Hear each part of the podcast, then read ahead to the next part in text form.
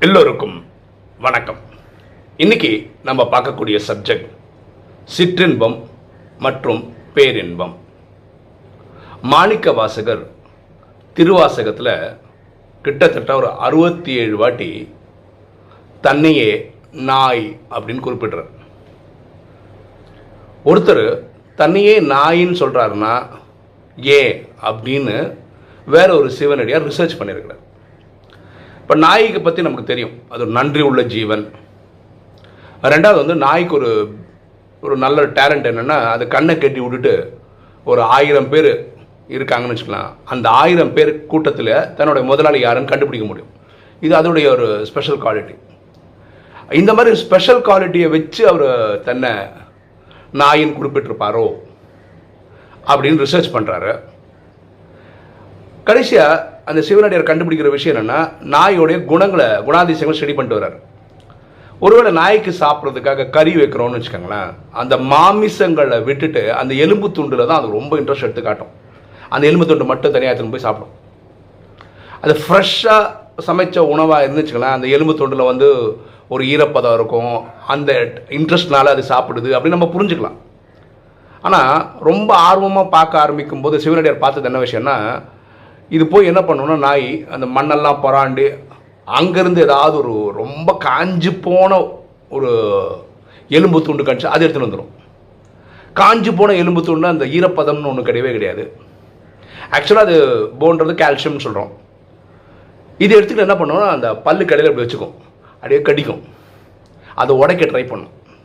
ரொம்ப காஞ்சி போன போன் என்ன ஆகும்னா உடைக்கும் போது அதுக்குள்ளே துகள் துகளாக வரும். கரெக்டாக ஒரு கண்ணாடி பீஸ் மாதிரி வெளியே வந்துடும் அது என்ன பண்ணுமா? அந்த தாடையிலலாம் குத்த ஆரம்பிச்சிடும் குத்திச்சுன்னா என்ன ஆகும் ரத்தம் விழும் இந்த நாய் என்ன புரிஞ்சுக்குதுன்னா இந்த எலும்பு துண்டை நம்ம கடித்து உடைச்சதுனால அதுக்குள்ளே இந்த ரத்தம் வந்திருக்குன்னு புரிஞ்சுன்னு அதை ரசிச்சு சாப்பிடும்.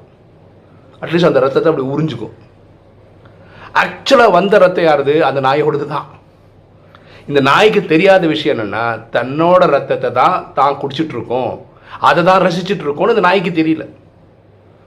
தனக்கு துக்கம் தர விஷயம் சுகம்னு அந்த நாய் புரிஞ்சுக்குது.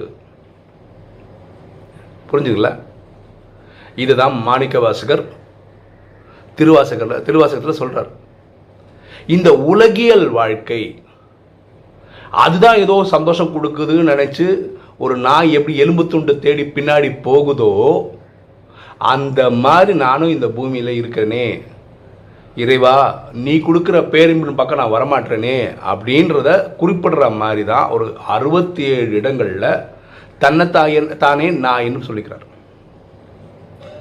இதில் நம்ம நிறைய படம் எடுத்துக்க முடியும். பாருங்களேன் மனிதனாக பிறக்கிறோம். இறந்தோடனே போகிறோம் அப்படின்னா வரும்போது தனியாக வந்தோம் தனியாக போகும்போது தனியாக தான் போகிறோம் இப்போ நம்ம பூமியில் வந்து விழுறதுக்குள்ளே நம்ம அப்பா அம்மா ஏற்கனவே இருக்காங்க. நம்ம வந்ததுக்கப்புறம் நமக்கு முன்னாடி அக் சகோதர சகோதரிகள் இருக்கலாம் இல்லை நமக்கு அப்புறம் சில பேர் பிறக்கலாம். சொந்தம் பந்தங்கள் கிடைக்கலாம்.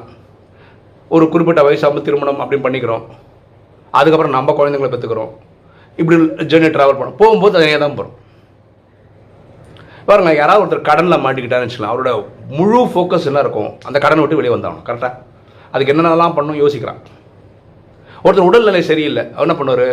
ஹண்ட்ரட் பர்சன்ட் ஃபிட் ஆகிறதுக்கு என்ன பண்ணுவோம் அது பண்ணுறார் கரெக்டாக அப்போ ஒவ்வொரு மனிதனும் பண்ண வேண்டிய ஒரு வேற ஒரு விஷயம் என்ன? தனியாக வரேன் தனியாக போகிறேன் இது மாதிரி வந்து வந்து போகிறத நான் நிறுத்தணும். அதுக்கு தான் வழி இருக்குன்னு தேடணும்ல?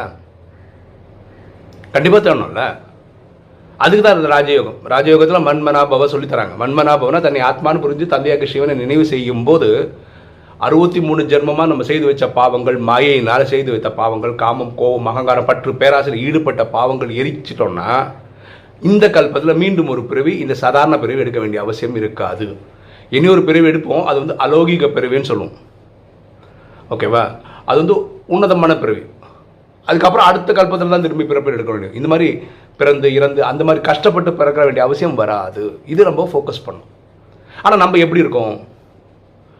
வாழ்க்கையே இந்த காமத்துக்காக தான் அப்படின்னு நினச்சி வாடுறவங்க நிறைய பேர் இருக்காங்க. நம்ம பூமியில் திருமணம் பண்ணதுனால நம்ம குழந்தை என் குழந்தை தான் என் வாழ்க்கை. நான் திருமணம் பண்ண மனைவி தான் வாழ்க்கை. உலகியல் விஷயங்களில் கோபம் கண்ணா முன்னான்னு கோபம் வருது. அகங்காரம் நான் அப்படிப்பட்ட நான் இப்படிப்பட்ட. ஒரு நாள் மண்ணோட மண்ணை தான் போக போகிறோம் இந்த அஞ்சு விஷயங்கள் பின்னாடி தான் போயின்னு இருக்காங்களே தவிர மனிதர்கள் நான் வந்தனே போனேனே இது திரும்பி திரும்பி நடக்கக்கூடாது இதுக்கு ஏதாவது ஹோம்ஒர்க் பண்ண முடியுமா? பண்ணுறது இல்லையே சிற்றின்பம் நம்மளை அப்படி போய் லாக் பண்ணிடுது.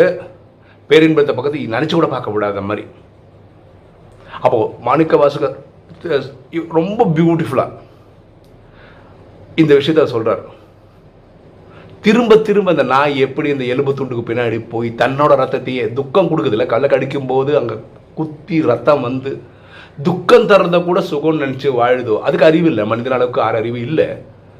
அது எப்படி வாழுதோ? அதே மாதிரி நானும் வாழ்ந்துட்டு இருக்கேனே இறைவா? அப்படின்றத அந்த பாட்டில் சொல்கிறார் அப்போ நம்மளும் அது புரிஞ்சுக்கணும். சிற்றின்பம் வேணுமா? பேரின்பம் வேணுமா? சிற்றின்பம் சொல்கிறதே அது குறிப்பிட்ட நேரத்துக்கு மட்டும் அந்த குடிக்கக்கூடிய சுகம் தான் அது. இறைவனை கனெக்ட் பண்ணி பாருங்களேன். உங்களுக்கு அப்படிப்பட்ட ஒரு பேரு பேரின்பம் கிடைக்கும் பேரானந்தம் கிடைக்கும் வேறு யாரும் கொடுக்க முடியாத மாதிரி. சிற்றின்பம் அப்படி இல்லை. ஒருத்தர் பின்னாடி போனால் அவங்க அவங்கள சாட்டிஸ்ஃபை பண்ணிட்டே இருந்தால் தான் அவங்க ரிட்டர்ன் உங்களுக்கு சாட்டிஸ்ஃபை கொடுக்கும். அப்படி தான் இருக்காங்க. உலகத்தில் அப்படி தான் உங்கள் உங்ககிட்ட பணம் இருந்தால் தான் சொந்தக்காரங்களே இருக்காங்க. அந்த மாதிரி ஆகிப்போச்சு உலகத்தில். ஓகேவா இப்போது பியூட்டிஃபுல்லாக அவர் சொல்லியிருக்கிறார் நாய் தனக்கு கிடைக்கிற துக்கத்தை சுகம்னு புரிஞ்சு வாழ்கிற மாதிரி நானும் வாழ்ந்துட்டேனே ஒரு அறுபத்தேழு முறை அவர் தன்னை பற்றியே சொல்லிட்டு இருக்கார் ஸோ நம்மளும் இந்த பூமியில் நமக்கு அந்த அறிவு இருக்குது யோசிக்கக்கூடிய சிந்தனை செய்யக்கூடிய ஆற்றல் இருக்குது அப்போ நம்மளும் பார்க்கணும் எது நமக்கு தேவை? இந்த மாயையின் வழிகளா காமமா கோபமா அகங்காரமா பற்றா பேராசைன்னு யோசிக்கணும். இறைவன் கொடுக்குற இந்த நல்ல வாழ்க்கை தேவையா அப்படின்னு பார்க்கணும்.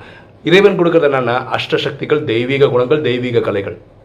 இந்த இதை ஃபாலோ பண்ணோன்னா யாருக்கும் எண்ணம் சொல் செயல்பட துக்கம் கொடுக்காம இருந்தோன்னா நம்ம இங்கேயே தேவதை மாதிரி வாழ முடியும்.